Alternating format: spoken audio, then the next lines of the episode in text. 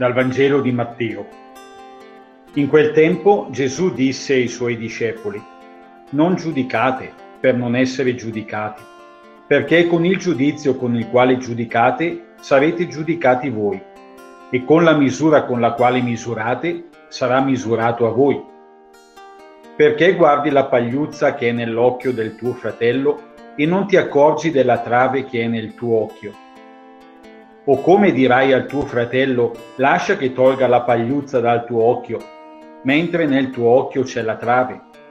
Ipocrita, togli prima la trave dal tuo occhio, e allora ci vedrai bene per togliere la pagliuzza dall'occhio del tuo fratello.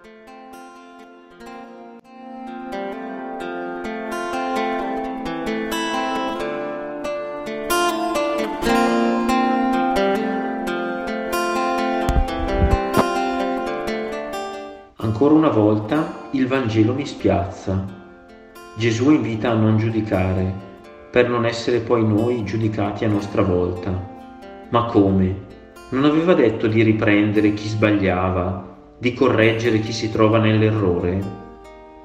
A ben vedere, il Vangelo di oggi non è in contraddizione con la correzione fraterna che Gesù incoraggia. Anzi, è proprio il giudicare, il parlare male del prossimo, la buccia di banana su cui spesso scivolo.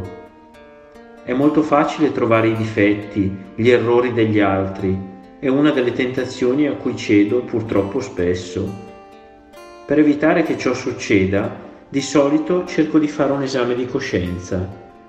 Gesù ci chiede di fare un esame della nostra coscienza, non di quella degli altri. Qualunque estremo io prenda, Gesù mi riconduce sempre verso la giusta misura. Spesso mi capita di oscillare tra un «ma che me ne importa se il mio prossimo sbaglia, tanto io sono a posto», o al contrario un «adesso gli faccio una tirata io d'orecchi a quello lì».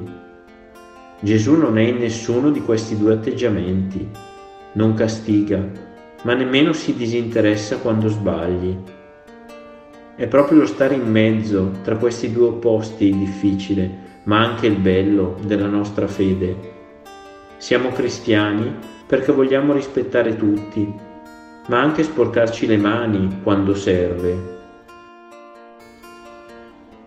Oggi mi impegno a mediare le situazioni di discordia in cui vengo coinvolto.